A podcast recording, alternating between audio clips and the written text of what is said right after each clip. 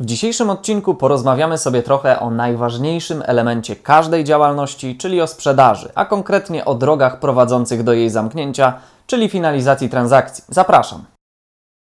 Żeby osiągnąć cel, który założyliśmy, musimy sprzedawać. Bez znaczenia, czy będzie to sprzedana usługa, czy sprzedany produkt. Żeby nasza firma była rentowna, musimy najpierw zdobyć zainteresowanie potencjalnego klienta, później poprowadzić go przez szereg procesów, które utwierdzą go w przekonaniu, że to właśnie nasza firma jest tą, której szuka, a na końcu zamknąć sprzedaż, czyli sfinalizować transakcję. Zbiorem wszystkich tych działań, ukazującym nam wizualnie schemat naszej pracy, jest lejek sprzedażowy.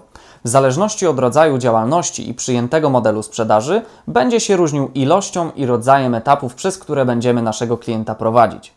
Lejek dzieli się na top of the funnel, middle of the funnel i bottom of the funnel.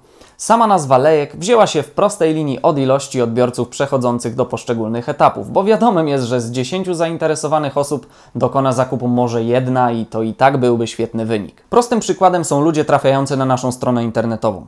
Posiłkując się naszym schematem, w tym momencie są oni na górze lejka. Dopiero gdy zainteresują się naszą ofertą, zaczną szukać informacji bądź zadawać nam pytania, trafią piętro niżej, czyli już jesteśmy coraz bliżej sukcesu, a jeśli zdecydują się na skorzystanie z oferty, wówczas staną się naszym klientem i trafią na sam dół, czyli w paradoksalnie najlepsze miejsce. Choć może się to wydawać lekko dziwne i skomplikowane, to wyobraźmy sobie dowolny model sprzedaży. Najpierw się reklamujemy, potem pracujemy z klientem, a na końcu finalizujemy transakcję.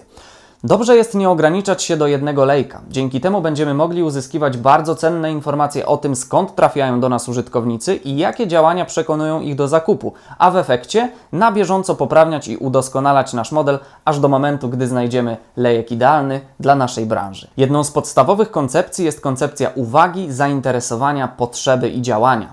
Czyli najpierw będziemy planować działania, które przykują uwagę potencjalnego klienta, więc szeroko pojęty content marketing, czyli najprościej mówiąc wszystko to, za czego pośrednictwem się reklamujemy. Blogi, filmy, poradniki, wpisy, media społecznościowe.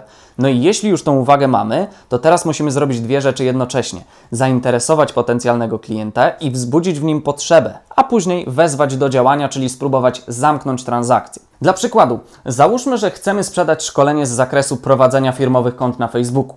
Najpierw musimy zadbać o ośrodek dystrybucji, czyli o nasze konto, z którego będziemy prowadzić kampanie reklamowe z wizualnie bardzo ciekawymi reklamami albo udostępniać tam bogate merytorycznie wpisy za darmo, zachęcając innych. I to będzie nasz etap uwagi.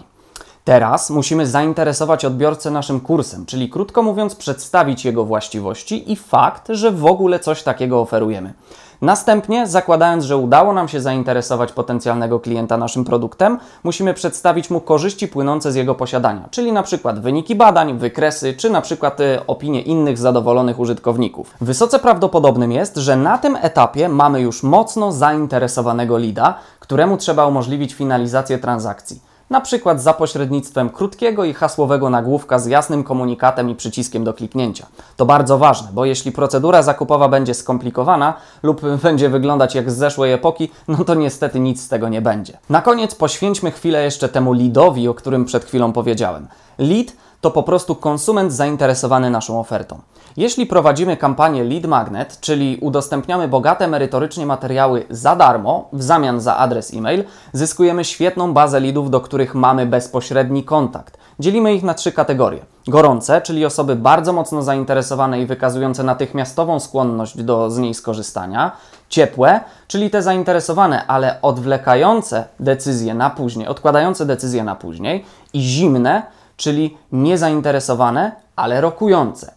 Dzięki takiej klasyfikacji wiemy, jak z nimi pracować, czyli gorące kierować od razu do lejka, a zimne, nazwijmy to, poddać procesowi ocieplania. Jeśli jednak prowadzimy wielojęzyczną firmę, do tej klasyfikacji musimy jeszcze dodać segmentację językową, bo różni odbiorcy z różnych krajów będą inaczej reagowali na kreacje reklamowe. Załóżmy, że nasza firma działa w Polsce, Niemczech, Danii i Hiszpanii. Chcąc pozyskać lidy sprzedażowe z tych rynków, musimy właściwie zaprojektować kampanię od nowa dla każdego z nich. Niestety w tym wypadku prawie nie zdarza się, by wystarczyło tłumaczenie jeden do jednego, bo treści sprzedażowe musimy dopasować nie tylko do języka, ale też do kultury kraju. Coś, co działa w Polsce, niekoniecznie będzie działało w Niemczech, stąd potrzeba stworzenia całego osobnego lejka dla poszczególnych krajów. Dziękuję Wam bardzo za uwagę. Zapraszam na naszego bloga, do którego link znajdziecie w opisie filmu. Ja się z Wami żegnam i do zobaczenia w przyszły czwartek.